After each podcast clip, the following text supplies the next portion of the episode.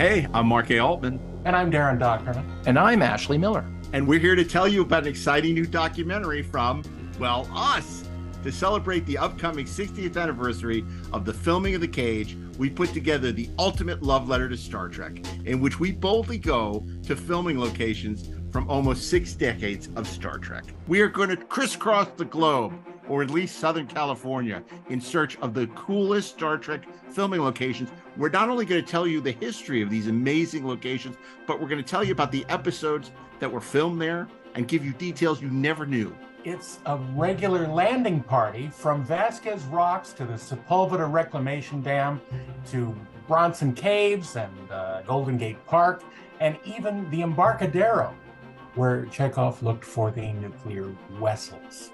You'll go with us on an incredible adventure as we crisscross the country in search of adventure and food, occasionally, while sharing stories about the making of hundreds of incredible locations and episodes.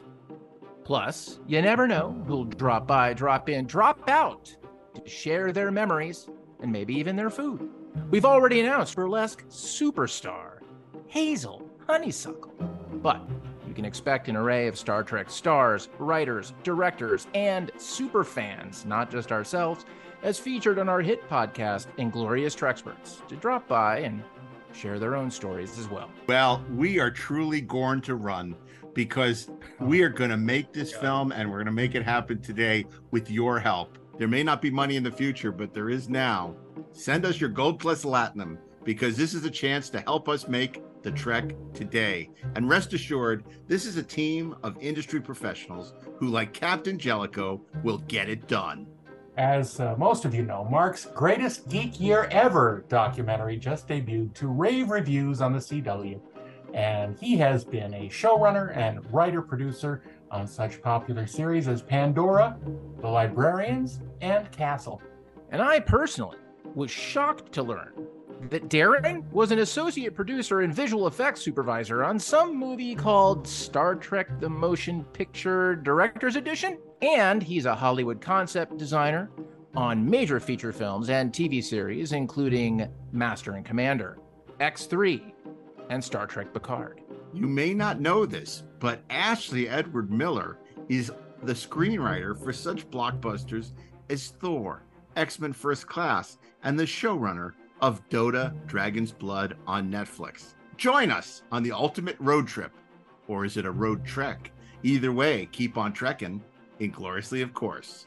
And join us on Kickstarter or at makethetrek.com and trekkspertsplus.com for more information on how to make the trek happen. Would you like to know more?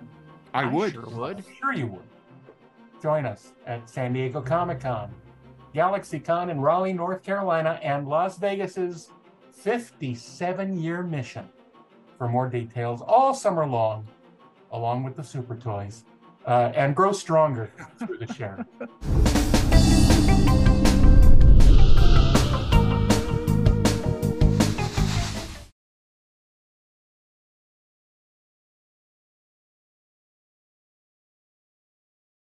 Hey, this is Mark Altman of Inglorious Treksperts and the 4:30 Movie. And if you're a fan of our podcast, you don't want to miss Deck 78, available now by subscribing at trekkspertsplus.com. This is a bonus podcast full of great discussions about popular culture, film, and television. By your command, here's a sneak peek. Well, and then there's an interesting issue of nature versus nurture with Superman that's been explored in different ways. And I've always thought that Superman isn't so much a Kryptonian as he is a Kansan. Mm-hmm, because the character that Superman is, his values, his morals came from Ma and Pa Kent being raised in Kansas. And that made him, you know, a good person. And they instilled that sense of responsibility that he has, even though Jor-El later in the Christopher Reeve movie, you know, also, you know, gave him instruction on that sort of thing. He was like his math tutor, though. Yeah, right. That's exactly right. But even like when John Schneider played Jonathan on Smallville, mm-hmm. It was that nurturing of Clark, of the morality of what is right and what is wrong. By the time he leaves Smallville, whether it's in Superman the movie or whether it's any version of this story, he's ready in a sense. He may not be ready to be Superman per se, but in terms of the goalpost, he knows what it is. He knows what he's got to do, and he's got the moral compass. That's the important thing. He's coming out as Superman for the first time. No matter how he does, a villain kicks his ass, blasts him with something, whatever it may be, the moral compass is already there. And that, to me, is, I think, one of the things I really enjoy about the character and always have. So, obviously a lot of this stuff is very well documented. What are some of the things in the book do you feel either surprised you or you think that people reading this will be like, really, I had no idea? I mean, like you said, a lot of it is well documented. And I think it's the digging in deeper in this book, I hope, that is going to be a little surprising to people, like getting that full history. That being said, the rabbit hole I fell down in writing this thing, and I probably spent the first 4 months of this book working on, was the Siegel and Schuster versus DC thing. Mm-hmm. And I worked so hard to make sure that it was balanced, because if you really look at the history, there's so much more to the big bad DC Comics and the poor creators who were ripped off. And they were.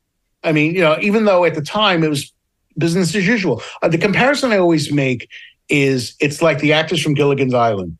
They were paid for the first 5 reruns of every episode, and that was it. Or the actors from Star Trek, even. Or Roddenberry himself with Star Trek until Next Gen, and he made all his money. But the truth is, you signed a deal because that's the way the situation was. They signed the rights for $130 for the 13 pages, but they still worked with DC for 10 years. And they made the equivalent of $6 million, if you adjust for inflation, over the course of actually 9 years before they launched a lawsuit and got fired and lost everything, basically.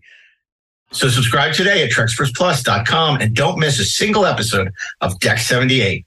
Fire the rockets. 10, 9, 8, 7, 6, 5, 4, 3, 2, 1.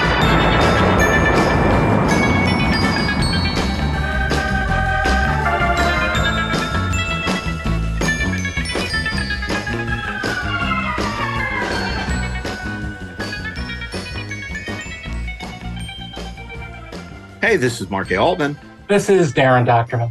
And this is Ashley Miller. And we are the Inglorious Treksperts. He's been depressed. All of a sudden, he can't do anything. Why are you depressed, Alvy? Tell Dr. Flicker. It's something he read. Something you read, huh? The universe is expanding. The universe is expanding? Well, the universe is everything, and if it's expanding, someday it will break apart, and that will be the end of everything. What is that your business? He stopped doing his homework. What's the point?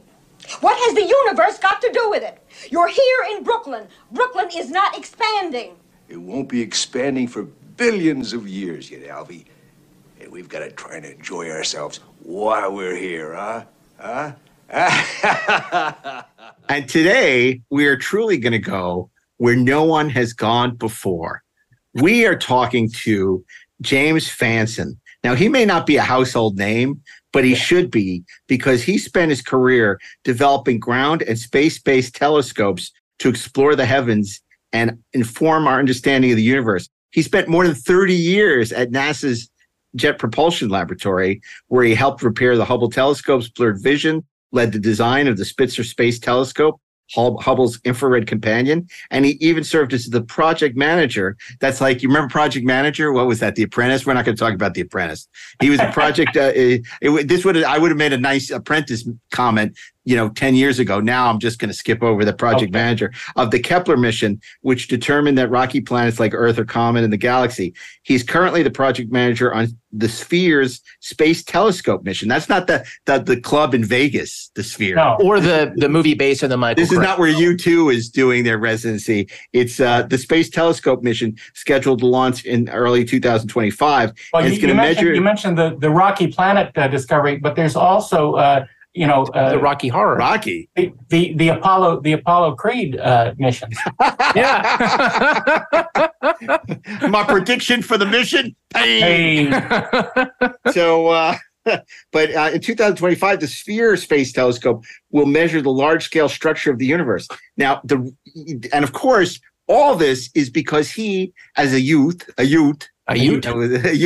was inspired by Star Trek. And we've heard these stories so often. Star Trek inspired me. It changed my life. It made me want to be, you know, an engineer or a doctor or, you know, a writer, you know, or all these things. And here's a case of somebody, James, who was inspired by Star Trek to go into this field and has brought us these amazing imageries and enhanced our understanding of the cosmos. And it's really an extraordinary thing because for us, Star Trek is an incredible waste of time, right? Little thing we did in a lark 30 years ago. You know, it's fun. We enjoy it. We spend way too much time talking about it. But here's someone who took his love of Star Trek and actually made something of himself. Go out and do something with yourself. and so he's like the less crazy Richard Daystrom. So it's hard not to be. But I think it's an absolutely delightful conversation. We're deeply appreciated to Daren for bringing him to the show. I think you're really going to find it fascinating, for lack of a better word. And now, without any further ado, let's bring on James Fanson of NASA and JPL to talk about his love of Star Trek and how it inspired his career and how it's inspiring the future every day. So, James, welcome aboard. We're happy to have you. You know, obviously, a huge part of Star Trek, and particularly you saw the 70s, the passion for space and the space program that was instilled in people from the original Star Trek. I mean, to this day, I still remember that great campaign that renamed the space shuttle the Enterprise. You know, that unfortunately never actually went into space, but glider. It was it seemed like a triumph.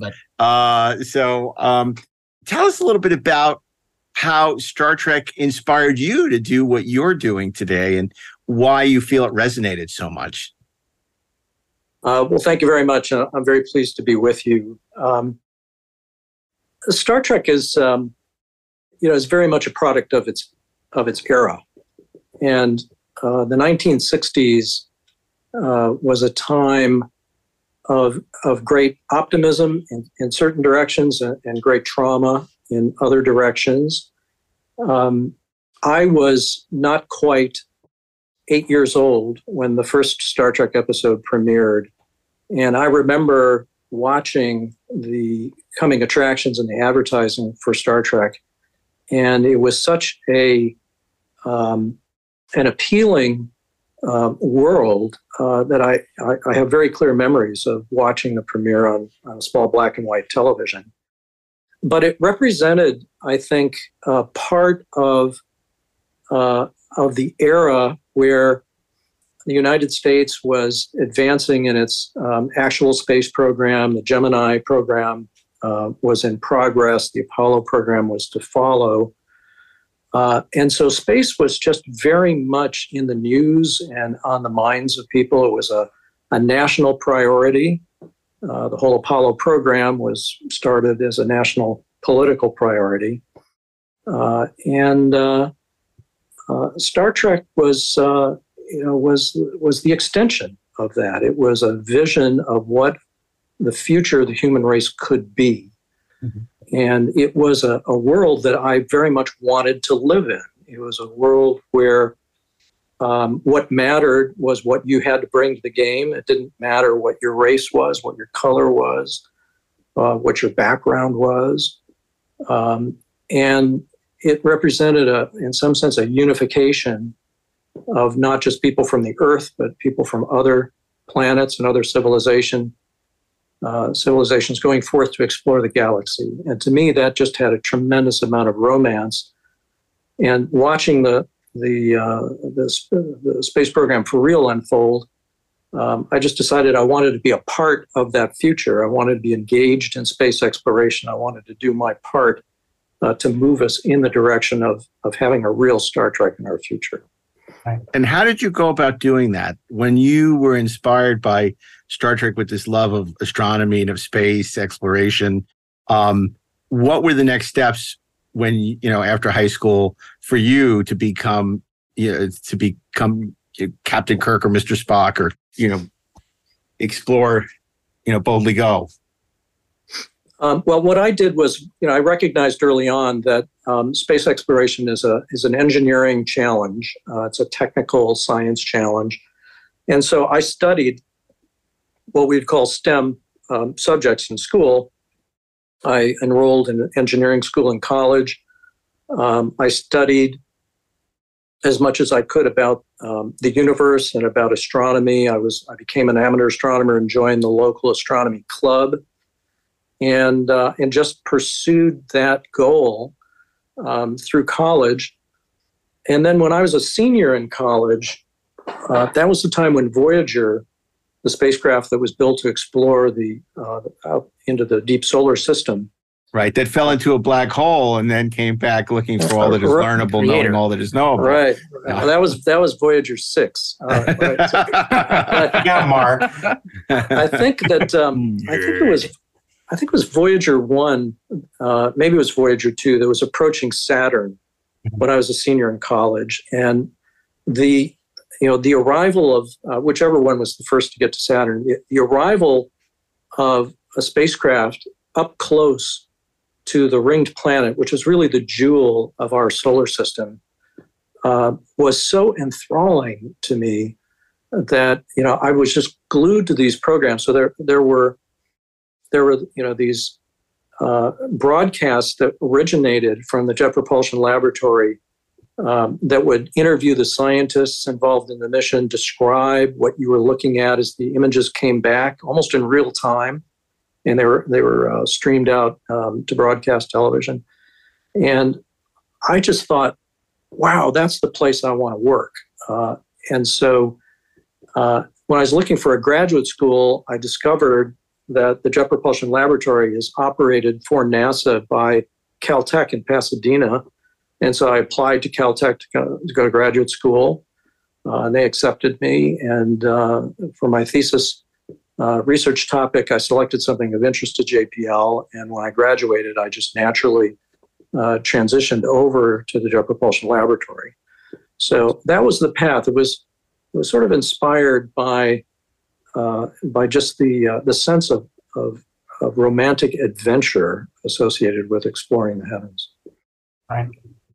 When we talked before about the fact that that in the late 60s, when Star Trek was being broadcast, it's interesting that the public perception of it is sort of exactly the same as the public's perception of the manned space shots, because the public is just as separate from that as they are from Star Trek. So these are sort of equally weighted events for people to view.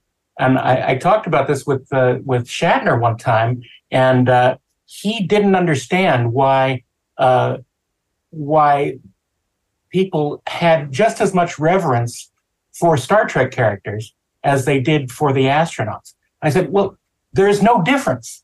There's absolutely no difference, because they are mythic figures, all of them. And I think that that's an interesting thing, because of the way that, Star Trek featured in several episodes talking about the space program, and that there was a very close relationship between NASA and Star Trek. The actors would often visit various launch sites and party with the astronauts.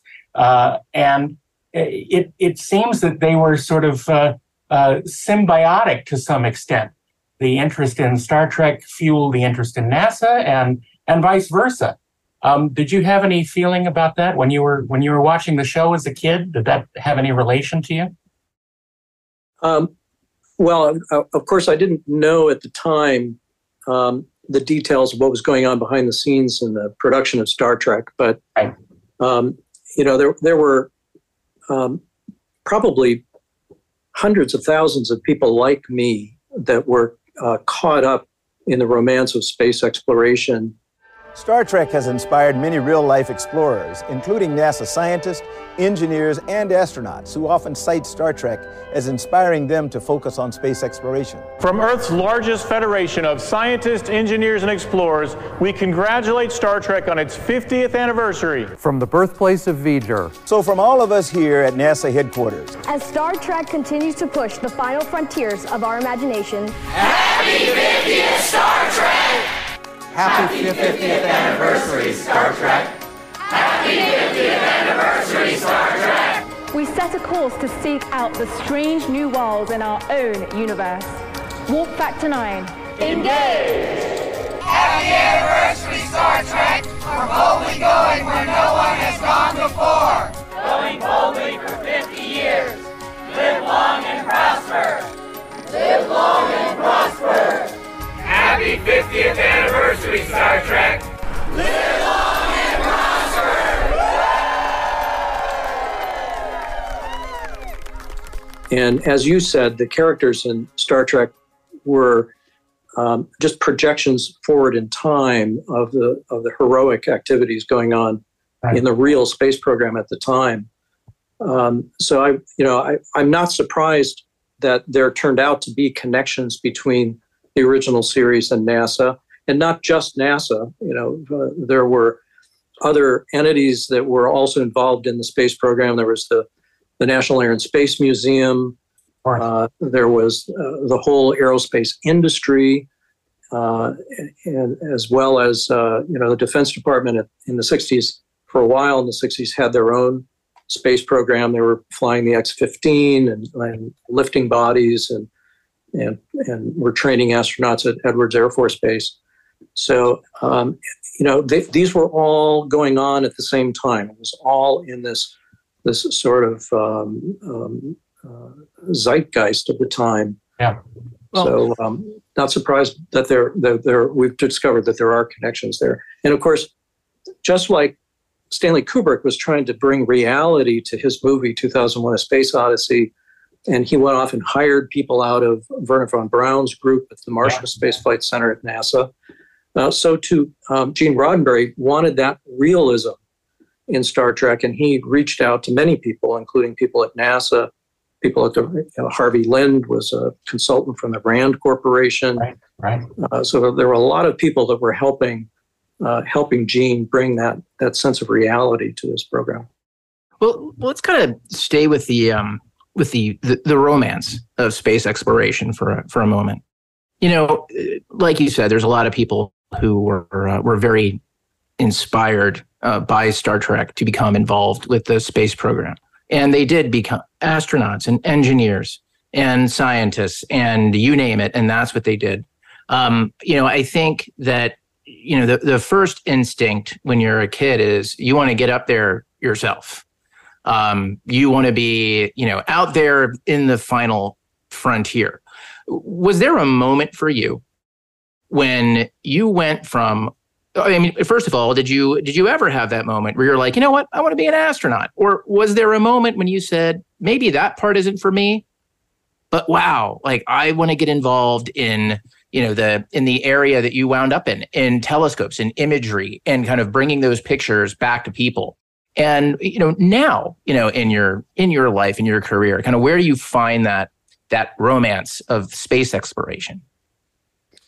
That's an interesting question. I can remember, and maybe you've had this experience too, when you're growing up through school, particularly in elementary school, and they'll ask you from time to time, well, what do you want to be when you grow up? What do you envision doing when you grow up? And I remember one year writing down that I wanted to be the chief engineer on a space station, orbiting the Earth. So when I was very small, of course, I wanted to be Captain Kirk. I wanted to be the people, at the frontier. Later on, as I got more into, an education, finishing college into graduate school and going into work, I realized that the people who become astronauts, they spend a huge amount of their time training for missions. And compared to the actual amount of time that they spend in space, it's a little different now when you've got people that are spending a long period of time on the space station. they spend an enormous amount of their time preparing to fly compared to the amount of time they're actually flying. And I found that less interesting as my career developed. I found what I was actually doing in helping to build the machines that project humanity into space, whether it's a robotic mission or not. I found plenty of romance in that work. I can tell you, I've worked on many space telescope projects, several space telescope projects. And that moment when the first image comes down after you've launched it into space and you've done whatever deployments are necessary, you've turned it on, it's cooled down to the proper temperature, you've checked it out. When that first image comes down, it's a heart-stopping moment. So there's just been an enormous amount of satisfaction in doing what I do. So I lost the need to be an astronaut somewhere along that journey. It's so funny to hear that, because I always think about the story that Walter Koenig tells.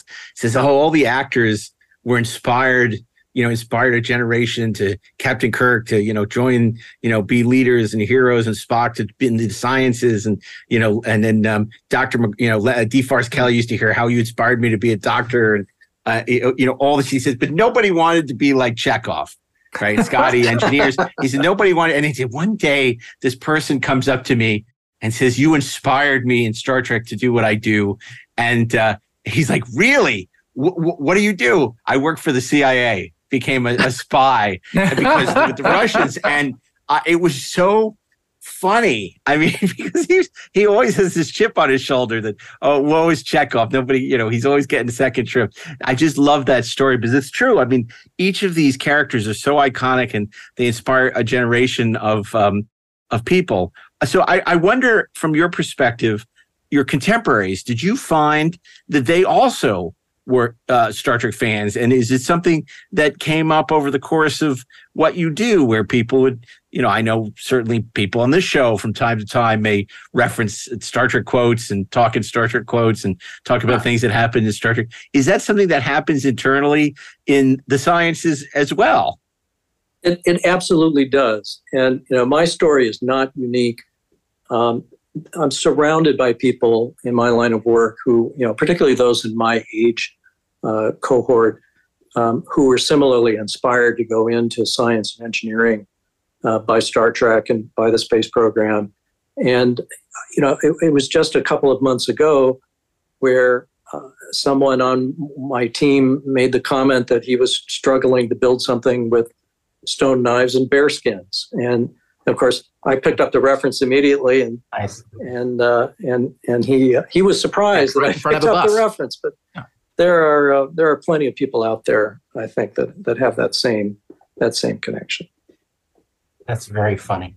Yeah. When I met you at a convention a couple months ago, and I found it so interesting that you were just as at home talking about space technology and theories in astronomical realms as you were about just regular Star Trek stuff, and I thought that was a lot of fun, and that's one of the reasons why we asked you to come on. But how do you? I mean, what's the question? Do you have a certain group of friends that are able to geek out with you, or do you keep it relatively low key? Well, I have friends that I geek out with. Most of the time at my work, though, I keep things relatively low key. I have when I was young, I was really captured by science fiction. In the cinema, in the theater and on television, more so than reading science fiction, because by the 60s, there was a lot on television. And there was a moment where I was very interested in going into motion picture and television production. And I always had an interest in photography. And so this intersection between science fiction and cinema has always been an interest of mine, and I was involved in some sort of amateur or independent film production. One of them where interestingly Jimmy Doohan was starring in that production, which was never released, by the way. But somewhere out there are reels of film of Jimmy Doohan in this thing. So I have like two spheres of friends that I geek out with. There are those that are in the space reality business that have followed a career path similar to mine. And then there are the people that are sort of in the Hollywood direction, in the cinema direction, in model building and so on. And I geek out with those people too. So when they come into LA, we'll hang out and go visit people and do things. So I have an sort of an equal interest in both of those directions. And I'm sure there is a Venn diagram of overlap between both of them. Yeah. And most of those are Tom Hanks. He fits pretty squarely into both of those. Well, I got to ask you. Okay, go ahead. Sorry. That when Mike Ikuda and Denise and Dave Rossi were upgrading the effect, I don't know if I want to use the word upgrading, when they were doing their version of the Star Trek Special Edition with the new effects, one of the things that they were adamant about, one of the things they did, was we're going to update the planets using everything we've learned now with space photography. So instead of these sort of painterly, gaseous, colorful kaleidoscopes, we're going to use real astronomical data that has been collected since the original show. And my question to you is, does the fantasy of Star Trek that you grew up on and loved so much in the 60s become lessened or collide with what you now know to be real science? Because, of course, as ahead of its time as Star Trek was, there was also a lot that it got wrong. Can you just enjoy it for what it is? Because it's like those people who say, if it's anything, Star Wars, I can't watch it because there's sound in space. I can hear the explosions, and that wouldn't happen, right? So, like, can you enjoy Star Trek for what it is, knowing how much of it is not real or is never going to be real? I absolutely enjoy Star Trek for what it is. It's a product of its era, and it was very progressive for its time in many ways. And it doesn't bother me that, the visual effects are not of the quality that we would produce today. Although I appreciate what they did with the remastering or the Blu-ray edition of the Star Trek series. And so you have the choice of watching the original visual effects, or you can watch the CGI. And I enjoy them both. And sometimes I like the episodes better with the new effects, and sometimes I like them better with the original effects. So I can enjoy it either way. My question is, and I've always wondered about this, is the fantastical world presented by Star Trek a bonus to the enjoyment and support of the space program? Or is the fact that the space program doesn't really deliver the future as quickly as some people would want, is that a bit of a downer for fans of fiction? Do you understand what I'm talking about? Is Star Trek encouraging people to support the space program, or is it making them feel like things aren't happening fast enough? I think it encourages people. That's my private, my personal view. Yeah. There's a long tradition of a symbiosis between science fiction and science reality. We would not have had an Apollo program if there hadn't been the science fiction of the 50s, or actually starting in the 30s and 40s into the 50s, that helped prepare people by allowing them to envision what could be done in the future. So I think that without the Star Trek, without the vision, you don't have something to aspire to. So I think that yes, Star Trek is aspirational. We don't have warp drive. We don't have transporter effects and so on. But we have people that are working on warp drive and trying to understand the physics that we need to understand beyond the current knowledge of physics to be able possibly to do those types of things. So I don't feel bad that we don't have warp drive today. I think that these things can take a long time to develop. Absolutely. And so long as you have something to guide you, an inspiration, a direction, to show you, a direction to go, I'm okay with it taking as long as it takes.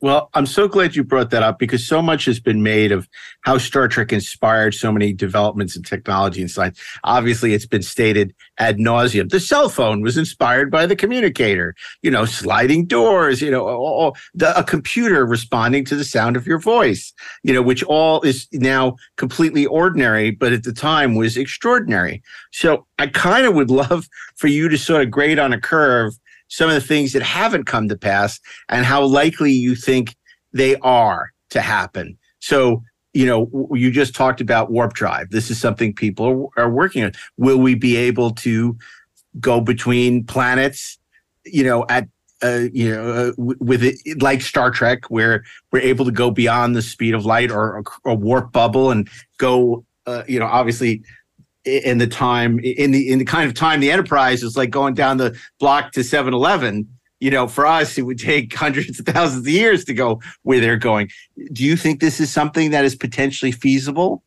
And then I would ask you the same about transporter technology and how holodecks and some of the other technology that was postulated by Star Trek. Well, these are interesting topics, and I'll give you my own view of them. Yes.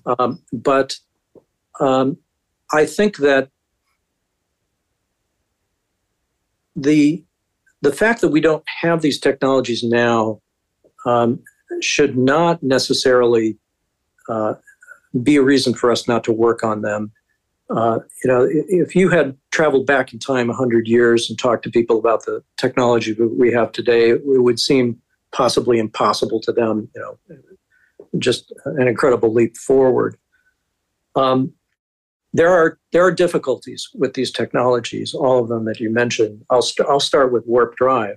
It was formulated by Einstein in 1905, his special theory of relativity, where he was trying to reconcile the fact that electromagnetism predicted that electromagnetic waves would travel at a particular speed, and you could calculate the speed of light from the other parameters in that theory that you could measure. And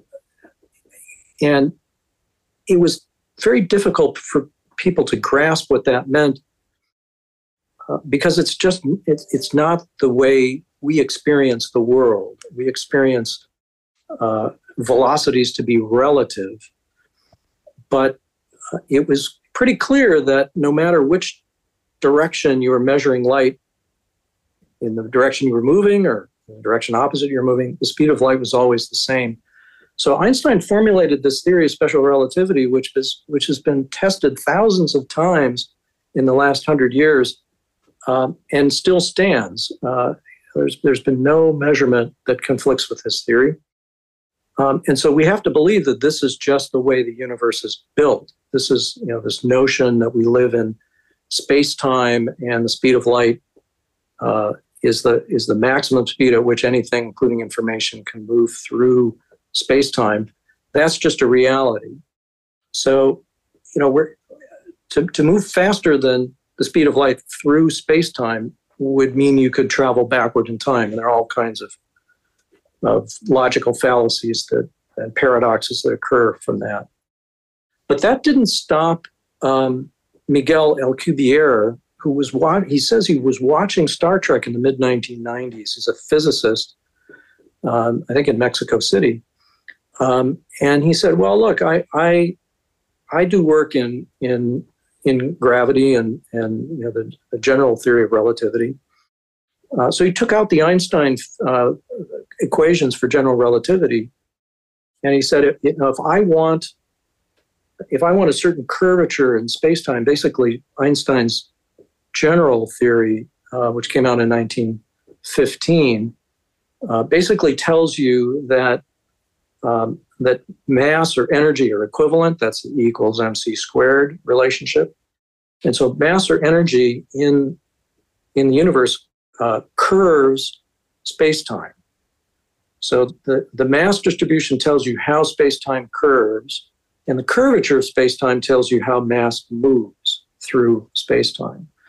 So what Alcubierre did is he said, well, look, if we recognize that the universe is expanding, that space-time itself is expanding, and there are objects in the universe that are moving away from each other, moving relative to each other, faster than the speed of light, recognizing they're not moving through space-time. Space-time itself is expanding. So why don't I postulate a certain curvature to space-time that would contract space in front of a space vehicle and expand space in back of the space vehicle?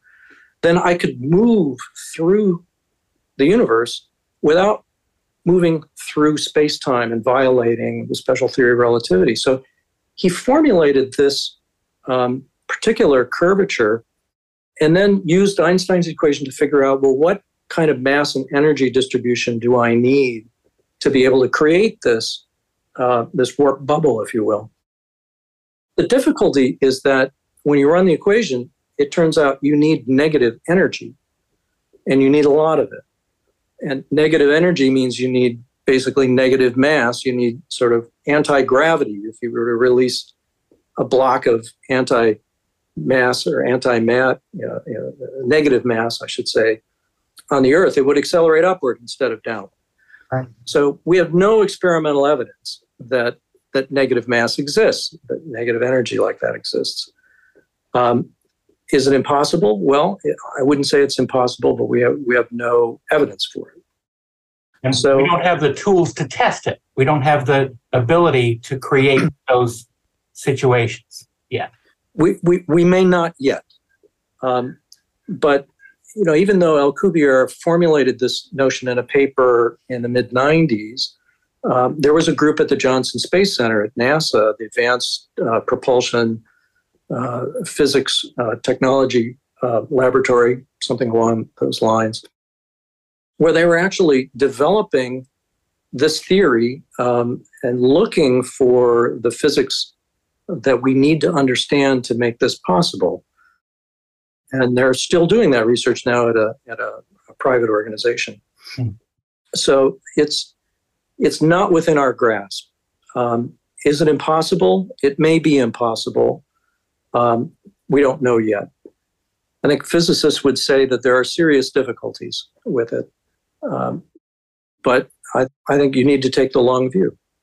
And would time dilation still play an effect in that situation where if you would, for what seems to be a day for you, would hundreds of years would pass on Earth? I mean, or is that something that this would be, you would not be affected by? I think in Alcubierre's formulation, inside the warp bubble, space-time is not curves, so there would not be a time dilation effect. I think the clocks would run because at the normal rate. You're sidestepping the rules of fourth-dimensional existence. Right? That's right. You're not actually traveling through space-time itself faster than the speed of light. It's like being super high, but different. So. Let's go through their list. Phasers. Is that something that we're closer to? It seems like we are from what you would read. Laser phase, powerful weapons. Because obviously Gene didn't want to call them lasers because they were something that was already sort of a contemporary being played around with in the 60s. So he called them phasers. But do we have photon torpedoes and phasers in our future? So, you're talking about weapons now, and, working in NASA, I know much less about what might be going on in the weapons domain. Okay. But I think that, these directed energy weapons that are being developed are not unlike what we've seen in Star Trek. And the photon torpedoes, you can imagine being, delivery of matter, antimatter mines, for example, that would contain tremendous amounts of energy. So I don't know of any work that's going on, in my domain, in the circles that I work in on phasers. But those are easier for me to believe are closer to reality. Well, you did mention so these other things. You did mention the theoretical existence of negative energy, and that we don't have a way of having that at this point. But you were very specific not to say antimatter. Antimatter. You got to say it the right way. Antimatter. Because there has been some discovery of antimatter in incredibly small amounts. Is that right? Yeah, so antimatter exists, and it's produced in particle accelerators. One of the puzzles of the universe is why there is so much more matter in our universe than antimatter. It's the case that, and I should tell you, I'm not a physicist. That's not what I do for a living, but I work around physicists. You're a physicist adjacent. You're a Star Trek fan who dabbles. So close enough. There you go. But there's something called the quantum vacuum, which is sort of the lowest energy state of the vacuum in the universe. And we know from physics that the quantum vacuum is not empty. There is an energy associated with the quantum vacuum. And if you apply a strong enough electric field, you can drag particles out of the vacuum that otherwise has no matter in it. And these tend to come out in matter-antimatter pairs. And the physics that we understand is built around certain symmetries, including a charge symmetry. And so particles are understood to have their own antiparticles. The electron has an antiparticle, an anti-electron, or what was originally called a positron. And one of the interesting interpretations of antimatter is that it is matter that is moving backward in time. Oh. And so one of the interesting theories for why we live in a universe that is dominated by matter rather than antimatter is that when the universe was initially formed, matter and antimatter were created out of the singularity, and perhaps created a universe that has two sides. Right. There's a matter-dominated side and an antimatter-dominated side, and that sort of preserves the overall symmetry for how physics works that we understand today. So the alternative factor isn't as gonzo as we thought it was. Yes. Lazarus could That's be right. But what of Lazarus? What of Lazarus? Okay. Now, another thing going down the list, obviously we all know here that I love food. So are replicators something that is possible discovery in the future, something invention in the future? Well, now you're getting into areas that touch upon the transporter technology and right. The holodeck. The holodeck, if you believe the holodeck is a combination of a hologram projection plus replicator for physical objects, since holograms don't have any real substance. What troubles me about the transporter technology is how do you actually make it work? So when you start running numbers on this, and there are a couple of good books out on this. I think Lawrence Krauss has a book out, The Physics of Star Trek. There's a couple books like that. But there's like something like 10 to the 28 atoms in a human body, and if you're going to replicate it, you have, or if you're going to transport, it's even worse if you're going to transport it, you have the disassembly and reassembly challenge. So we're all familiar with 3D printers, right? You can create something three-dimensional out of a machine that's additive. you know, you can imagine assembling matter where you have some kind of a roadmap for how the various subatomic particles have to go together. But the amount of energy involved in that kind of disassembly or reassembly is really astounding, and the amount of information that's encoded in that is astounding. And then you've got the question of the Heisenberg uncertainty principle, which basically says you can't know the location of a quantum particle with an equal knowledge of its momentum. You can kind of know one or the other.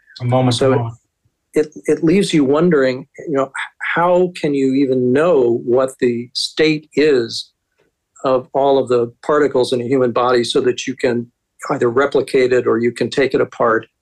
So it kind of strikes me that it's like taking a Xerox, which will be an imperfect copy, and then running it, you know, through the Xerox machine multiple times. Ultimately, you're going to wind up with a blur. Which so is sort of like Star Trek itself. I was just going to say that, which is why all the later shows seem a little bit weakened somehow. There you go. It's that lightning in a bottle. So don't worry, we're not going to ask you about Katras, though. You don't have to weigh in on Katras. Are those possible?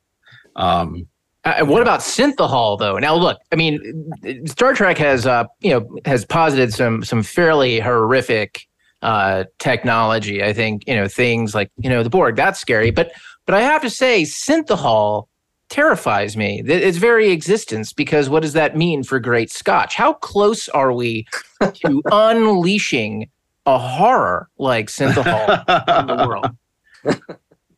Well, I have to believe that simple molecules have got to be replicatable, and so I'm optimistic that we'll see something like that in our future. I'm less optimistic that we're going to be beaming ourselves around from point to point. Well, I'd be remiss if I didn't ask you, how many times does Captain Kirk talk a computer to death? You know, I mean, he's very persuasive, whether it be the M5 or Landru. So obviously AI is something very much in the nomad in the zeitgeist today. What do you think of Star Trek's depiction of AI versus the reality of AI? Well, you know, it's interesting. I think that, you know, we mentioned 2001: A Space Odyssey. Clearly, Kubrick got the timing wrong for artificial intelligence. We didn't have anything like HAL by the year 2001. I think in that respect, I think Star Trek was more realistic in the progression of AI, but maybe not optimistic enough. So, you know, when you go Google something now on your computer and you ask it a question, it doesn't just give you a bunch of hyperlinks for things you can go explore. It basically now gives you the answer to your question because there are these huge AI engines that are basically scanning the entire internet for knowledge and can answer questions in real time. But it's not generating that. It is collating it. It is grabbing it from all the sources of everyone else who's searched for those words. It has clearly learned from searching the internet, which is, you know, sometimes why it's going to probably come up with garbage. Right. So it's going to working. So I think that AI is going to be a much more powerful force in the relatively near future in our world. I think the development of AI is, in some sense, I think reached a pivot point and is really going to be making strides. Does that mean that a future Captain Kirk would not be able to argue AI into destroying itself? I don't know. We shall see. I'll reserve judgment on that one. I can't believe that AI wouldn't automatically want to destroy itself once it realizes it exists. I think it might be just, you know, exactly the opposite. We're going to need to talk the AI into staying around to help us rather than it shutting itself off. Just like in Pi. You remember? It was like the computer achieved sentience and just it fried itself and died. So, you know. Well, you know, you mentioned the M5 computer a minute ago. I read an article in the news. I don't know if this is apocryphal or not, but it's believable to me that the Defense Department was running a war game where it had basically an autonomous drone that was finding targets and going after them.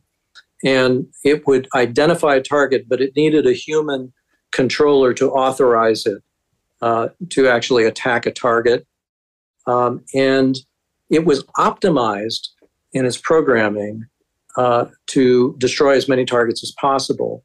And this AI drone soon figured out that the greatest obstacle to achieving its objective was the human that did not always authorize it to go after its target. Oh, and so it turned around and attacked the controller, the human controller. Yeah. Now, I will say in that war game that as it turns out, that it was not the sort of the independent choice of a drone in that war game. It was a scenario that was gamed out by the people who are involved in the war game. And what ended up getting reported was the sort of the nightmare scenario, because somebody very rightly said, gee, you know, if I'm like an AI and I'm really like into self-actualization, and I define that as blowing shit up, and there's some guy back there who's telling me I can't, like I do what any good toddler would do, and I say no,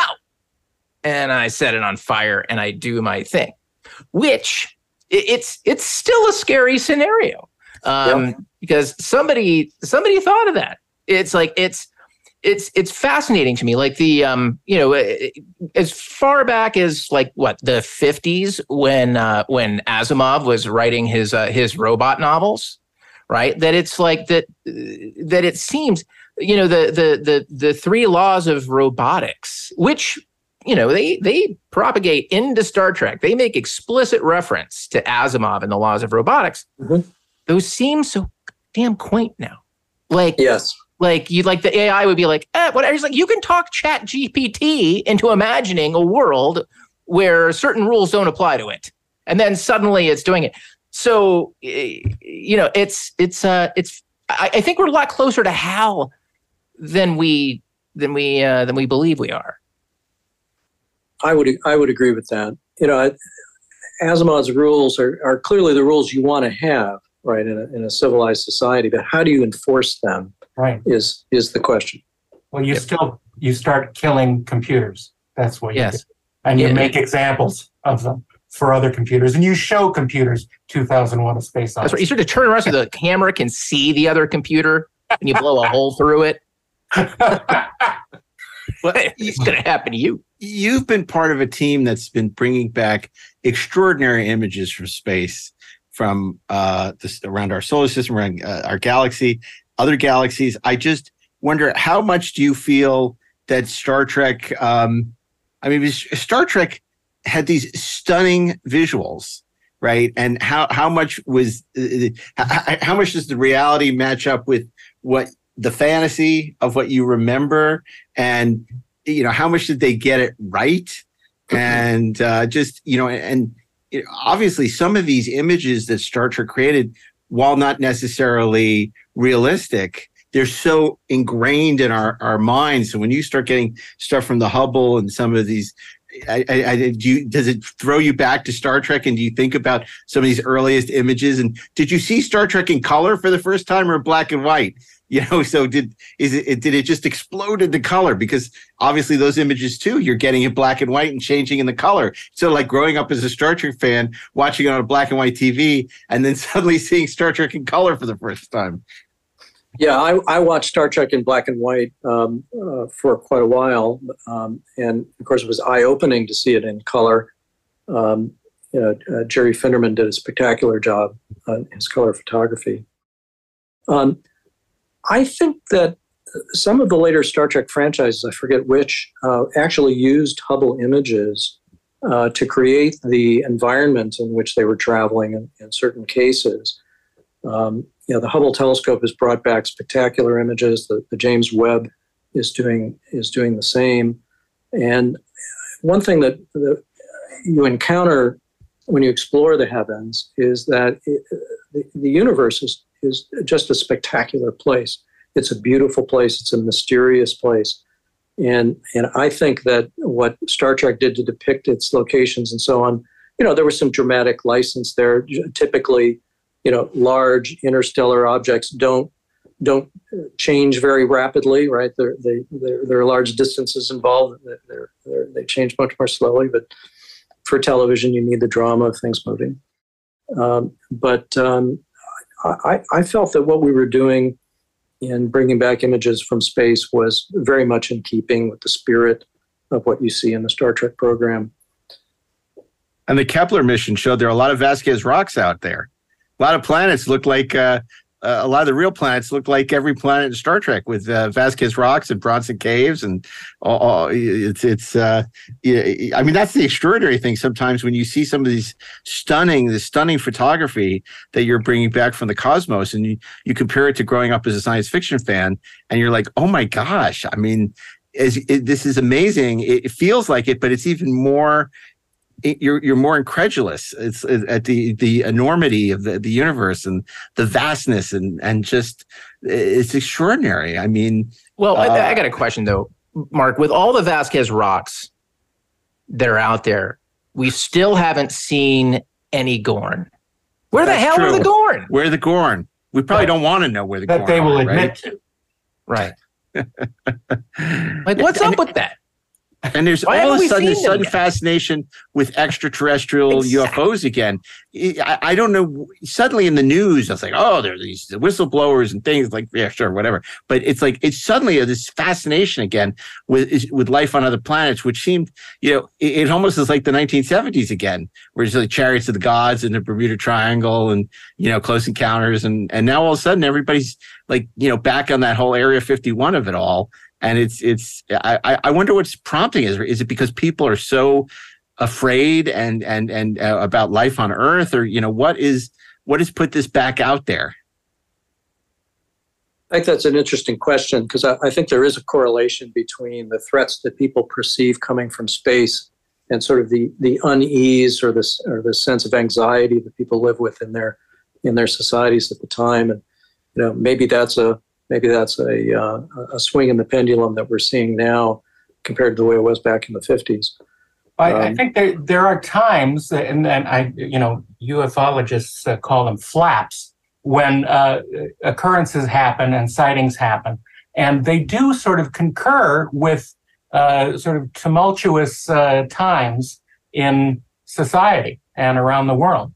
They happened in the 40s, right around the end of World War II, when no one really knew the situation of the world. They happened in the 60s, the same things going on. And they're coming back now where, you know, everyone is, like you said, everyone is sort of curious and suspicious and frightened and coughing. And it's just interesting to see how society moves around the sort of science fiction perceptions that pop up now and then. And one of the great UFO stories, and maybe you could talk about this, some of the great episodes that you love. I mean, it may not be one of Star Trek's greatest episodes, but Tomorrow's Yesterday is one of the great UFO stories of all time. To sort of have that cold open where you're on Earth in the 20th century and get, you know, Captain Christopher goes up on his F-15 and sees the Enterprise as the UFO is really one of the great teasers in TV history. I mean, it's so inspired. It's a great episode, and that's an episode, by the way, that I think is really enhanced with the remaking of the visual effects. Absolutely, you know, it's such a fun idea that you know, your heroes in the Enterprise turn out to be a UFO that set off the alarms at NORAD, and they come up and intercept you. Did you get to meet Colonel Sean Jeffrey Christopher, the head of the Saturn program? No. And why was the mission scrubbed? That's what I want to know. Yeah, I think they were a little optimistic, and when we were going to have manned missions to the outer planets. Yeah. But that's of course a great episode. But a little pessimistic too, because of course they postulated the eugenics wars in the mid 1990s. So as much and all as we got was NSYNC and Boyz II Men. I mean, well, it was comparable in terms of the horror. But it's interesting because the space program was evolving by such leaps and bounds in the 60s that Roddenberry and Kuhn and all these and Dorothy and John D. F. Black and that they would all think that it would these leaps would continue unabated, and that we would be going to Mars and to Saturn and all this stuff within the next few decades. Right. And obviously, it goes back to Darren's comment earlier that science fiction conditions us, especially as Americans, to expect everything immediately.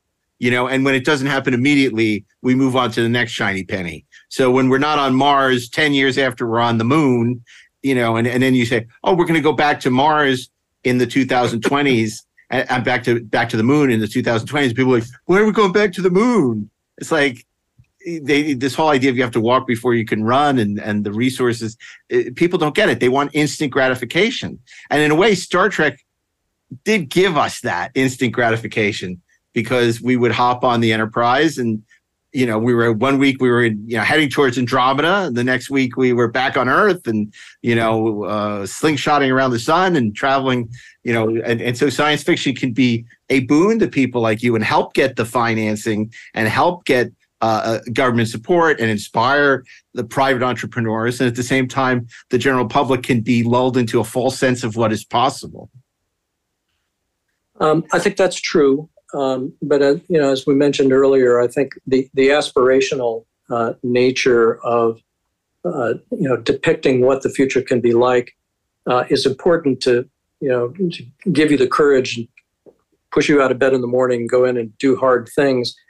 Spaceflight in reality is a very hard business. And it's fun to look at a projection of the future when many of these technical problems are solved and space travel is routine and you can adventure from planet to planet. In fact, part of what I think motivated the team on the Kepler mission — Kepler was the space telescope that was designed to survey 150,000 stars in our galaxy and characterize how many planets of what type and size, what orbits, were orbiting around what types of stars in the galaxy. Before Kepler, we did not know whether Earth-sized planets orbiting in what we call the habitable zone, where water can be liquid. It's the Goldilocks zone of the right temperature where water can be liquid, which we think is important for life as we understand it. Right. We did not know before the Kepler mission whether Earth-like planets were common or rare in the galaxy, and we actually designed the mission so that if we got a null result, in other words, if we did not find anything like an Earth-like planet around a Sun-like star, it would put very serious constraints on the existence of Earth-like planets. We felt that would be very significant. Right. But as it happens, we now know that the galaxy is full of planets that are the size of Earth. It turned out that most planets we detected are what we call super-Earths. They're a bit larger than the Earth and more like Neptune or Uranus in our solar system. But part of what motivated the team, I think, was a desire that there be a Star Trek in our future. We needed to know that there were other worlds that we could explore, and we needed a roadmap to find out where they were. Right. So that's what NASA's continuing to do, is to look now for where the nearest exoplanets are. And we now know that the nearest exoplanet is orbiting the nearest star. It's Proxima Centauri, right, only 4.25 light years from here.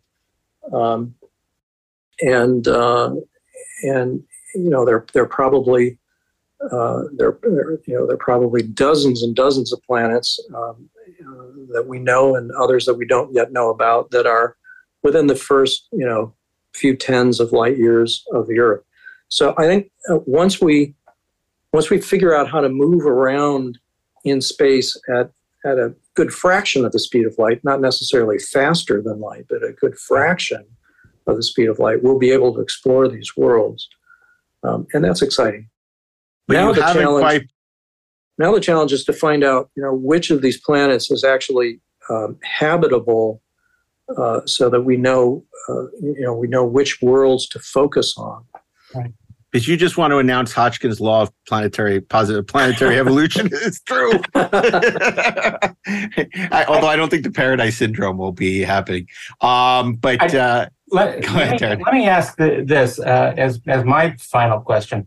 What can a private citizen do to help support the efforts by NASA and JPL and all the elements of the World Space Program? Actually, what can someone do besides just give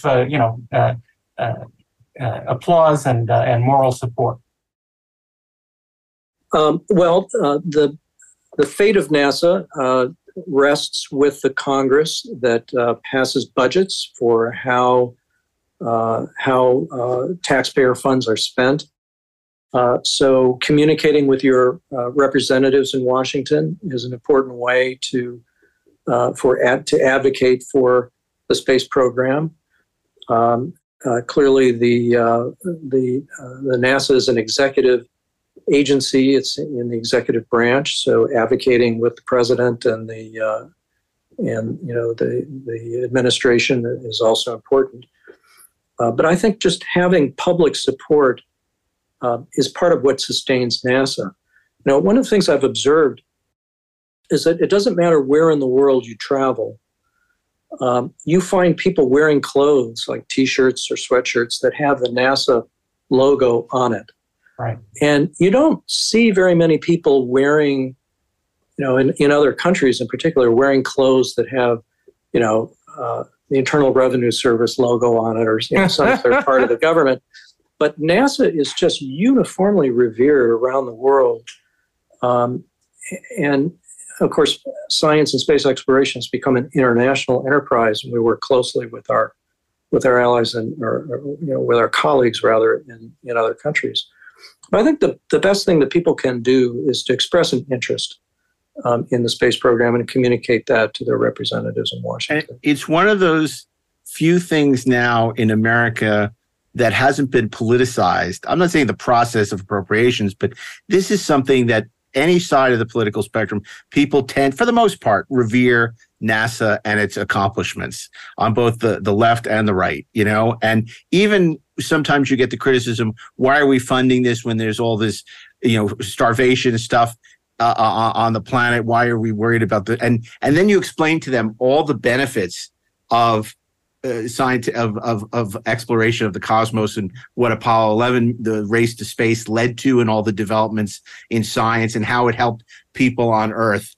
That it's not some weird, reaching for the stars, that it has a dramatic impact on our life here on Earth, in addition to part of what makes us human is the desire and the aspiration to look beyond our little blue planet. And I think it's amazing. And I think, and I'm sure you found this, that the Star Trek actors, particularly on the original show, being involved, like the late Nichelle Nichols, who passed away, she was so active in recruiting astronauts and diverse actors, astronauts of color to the space program.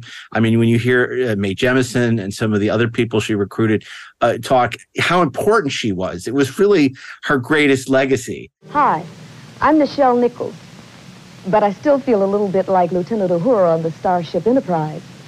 Now there's a 20th century Enterprise, an actual space vehicle built by NASA and designed to put us in the business of space, not merely space exploration.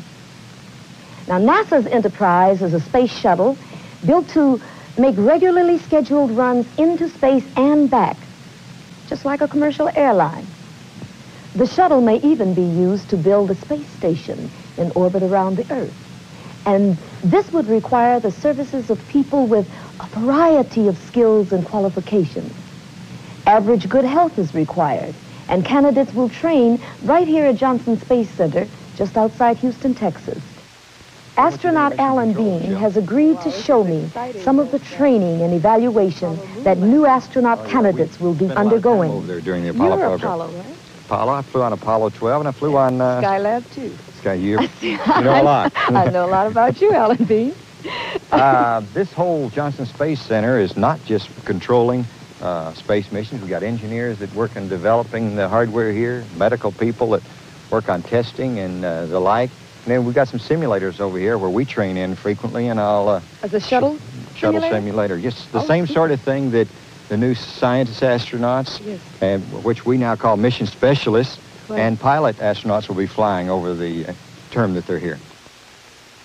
Michelle, this is the lower body negative pressure device that we use to check and see what physical condition you're in.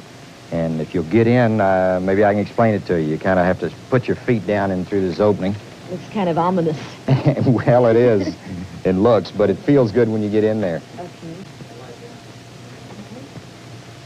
And it's got to be up real tight around your body. I see. So that it can form a airtight seal, a vacuum seal. I see. We're going to pump the air out of this lower body negative pressure device, and in so doing, it'll put a pull on the blood in your lower body.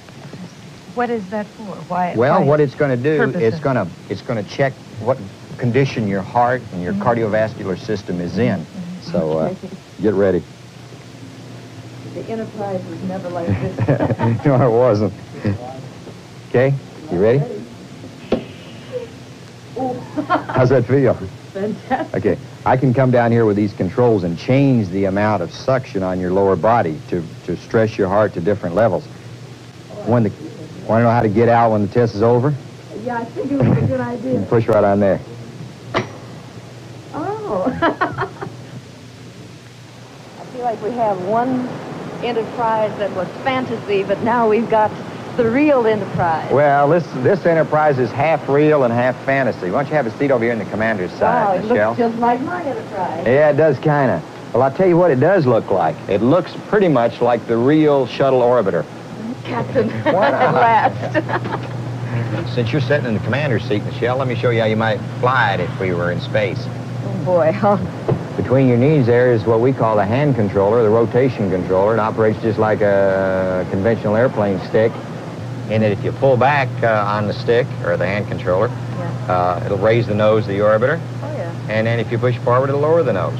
If you wanted to bank left for a left turn, you'd push the hand controller left, just like a regular old airplane. Oh, it really is. One thing that's different about this vehicle is you notice we've got some what we call cathode ray tube displays. We got 3 of them. You don't see those in conventional airplanes because the need to display a variety of information with limited space isn't quite so critical as here. Now the shuttle will be taking scientists and engineers, men and women of all races, into space, just like the astronaut crew on the Starship Enterprise. So that is why I'm speaking to the whole family of humankind, minorities and women alike. If you qualify and would like to be an astronaut, now is the time. This is your NASA, a space agency embarked on a mission to improve the quality of life on planet Earth right now. And Leonard was very involved, and Dee believed in it, and a lot of these actors. And it'd be nice to see maybe some of the actors from these later Star Treks become more involved as well, because it does matter. I think, you know, to a certain extent, I think Kate Mulgrew has been someone who has championed it, but it would be great to see these other shows that have an impact on a younger generation also point to how important the work of NASA is, and to get the new Star Trek fans engaged with the mission.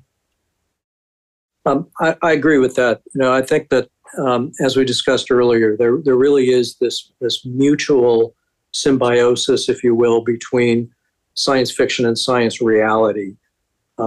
They support each other. And I think it'd be great if people in the Star Trek franchise were to become directly involved or continue to be directly involved in the space program. You know, you mentioned Nichelle Nichols, and I have to say, you know, who we lost fairly recently. She made just a tremendous contribution, not just to NASA, but to our society. Now, after the Apollo program, NASA's budgets were really slashed, and NASA was struggling to put together a successor to Apollo, which became the space shuttle. But when you look at the Apollo era, it was in NASA, it was very much a male white activity. The astronauts were selected out of the test pilot school. They were all male white people.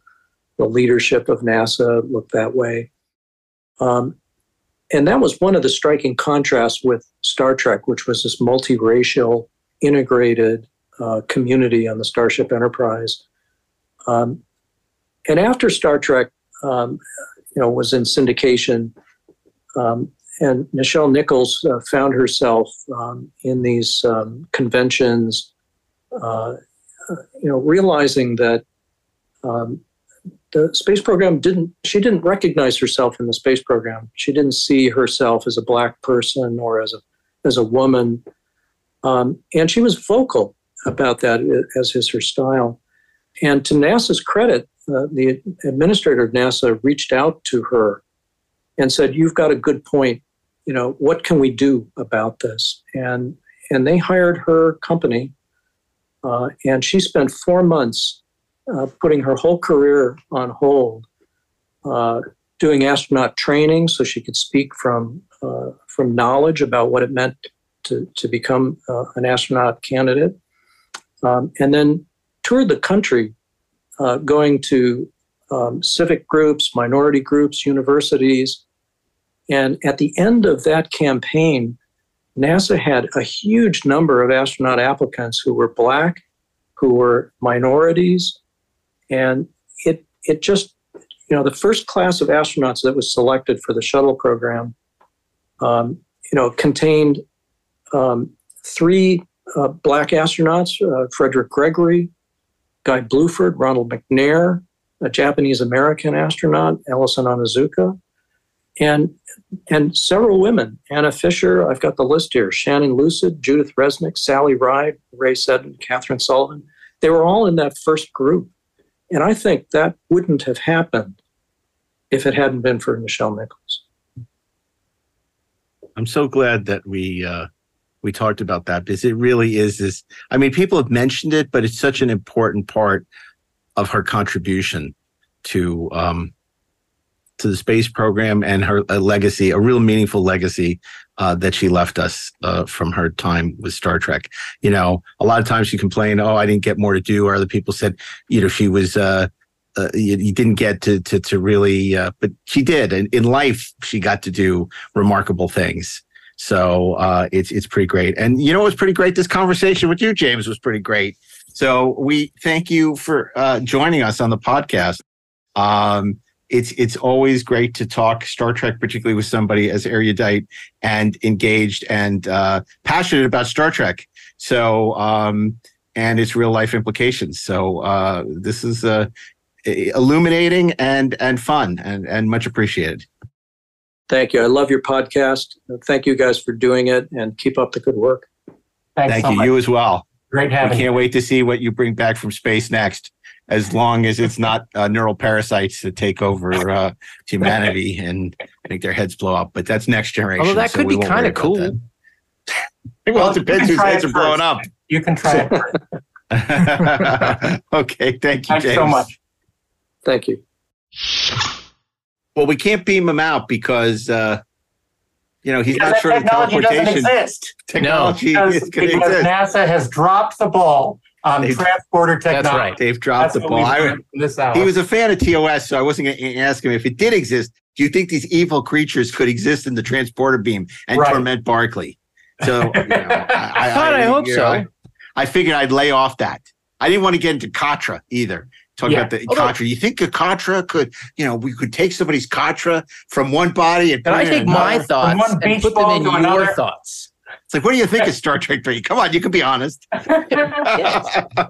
You know, what kind of jumped out at me, what I kept thinking about as he was talking was, you know, a lot of the premise of many of our questions was that the path we took to get here in terms of the technology that we use to explore the solar system, the galaxy, the universe, that it was somehow preordained that this was the only path. And the thing that's really interesting about, you know, the development of this technology is it's not necessarily true.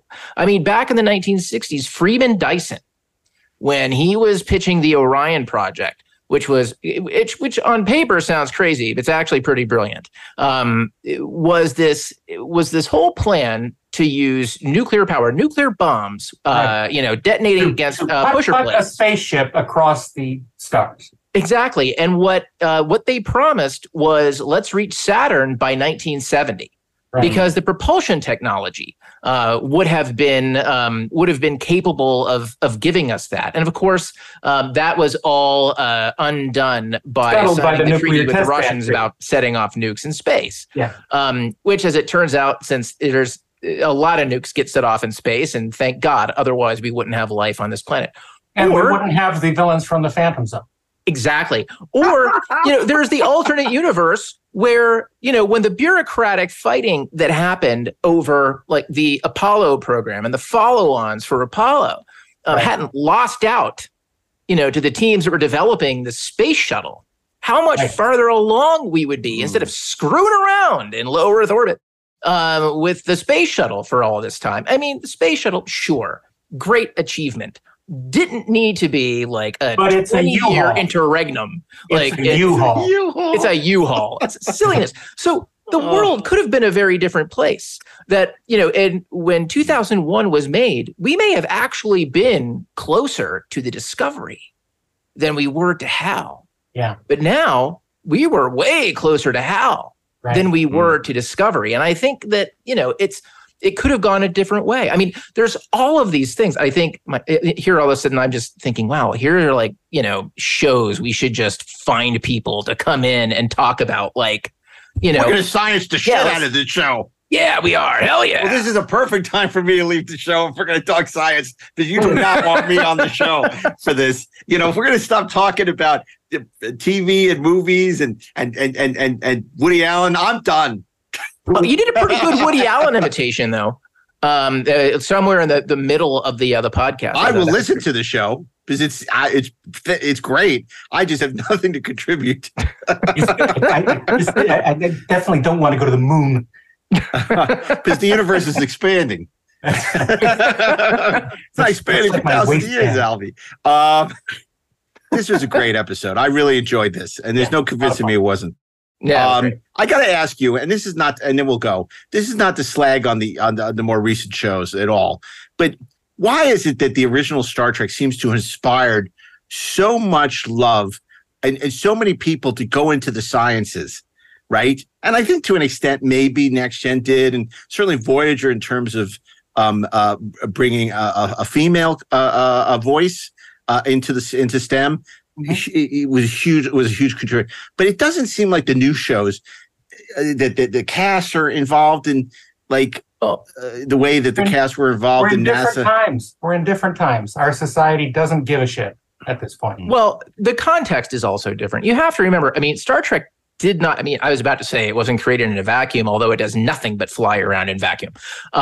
It didn't exist in a vacuum. It existed in a world where, you know, you've got JFK, you know, saying, we choose to go to the moon in this decade, not because it is easy, but because they are hard, or whatever the hell it was he was saying. Yeah, yeah. And we were That's exactly what he said. Oh, thank you.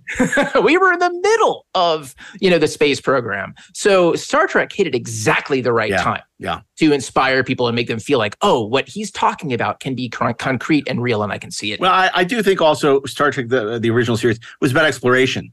The galaxy was vast and mysterious, And that has become less of the case as we go to the other shows. Even Voyager, which was about exploring the mysterious Delta Quadrant, wasn't that vast. It wasn't that mysterious. Okay, so this was great. And the good thing is, if you liked it, we'll be back next week with another show next Thursday, and we hope you'll join us. As always, you can share your thoughts about the episode at Inglorious Trek, Inglorious Treksperts on Instagram, Twitter, and now on Threads. Now you can find us on Threads because we're not on enough social platforms. So we keep threading the needle. So we're multiplying, like our chills. They're multiplying the social media. And, of course, you can see us in Richmond at GalaxyCon.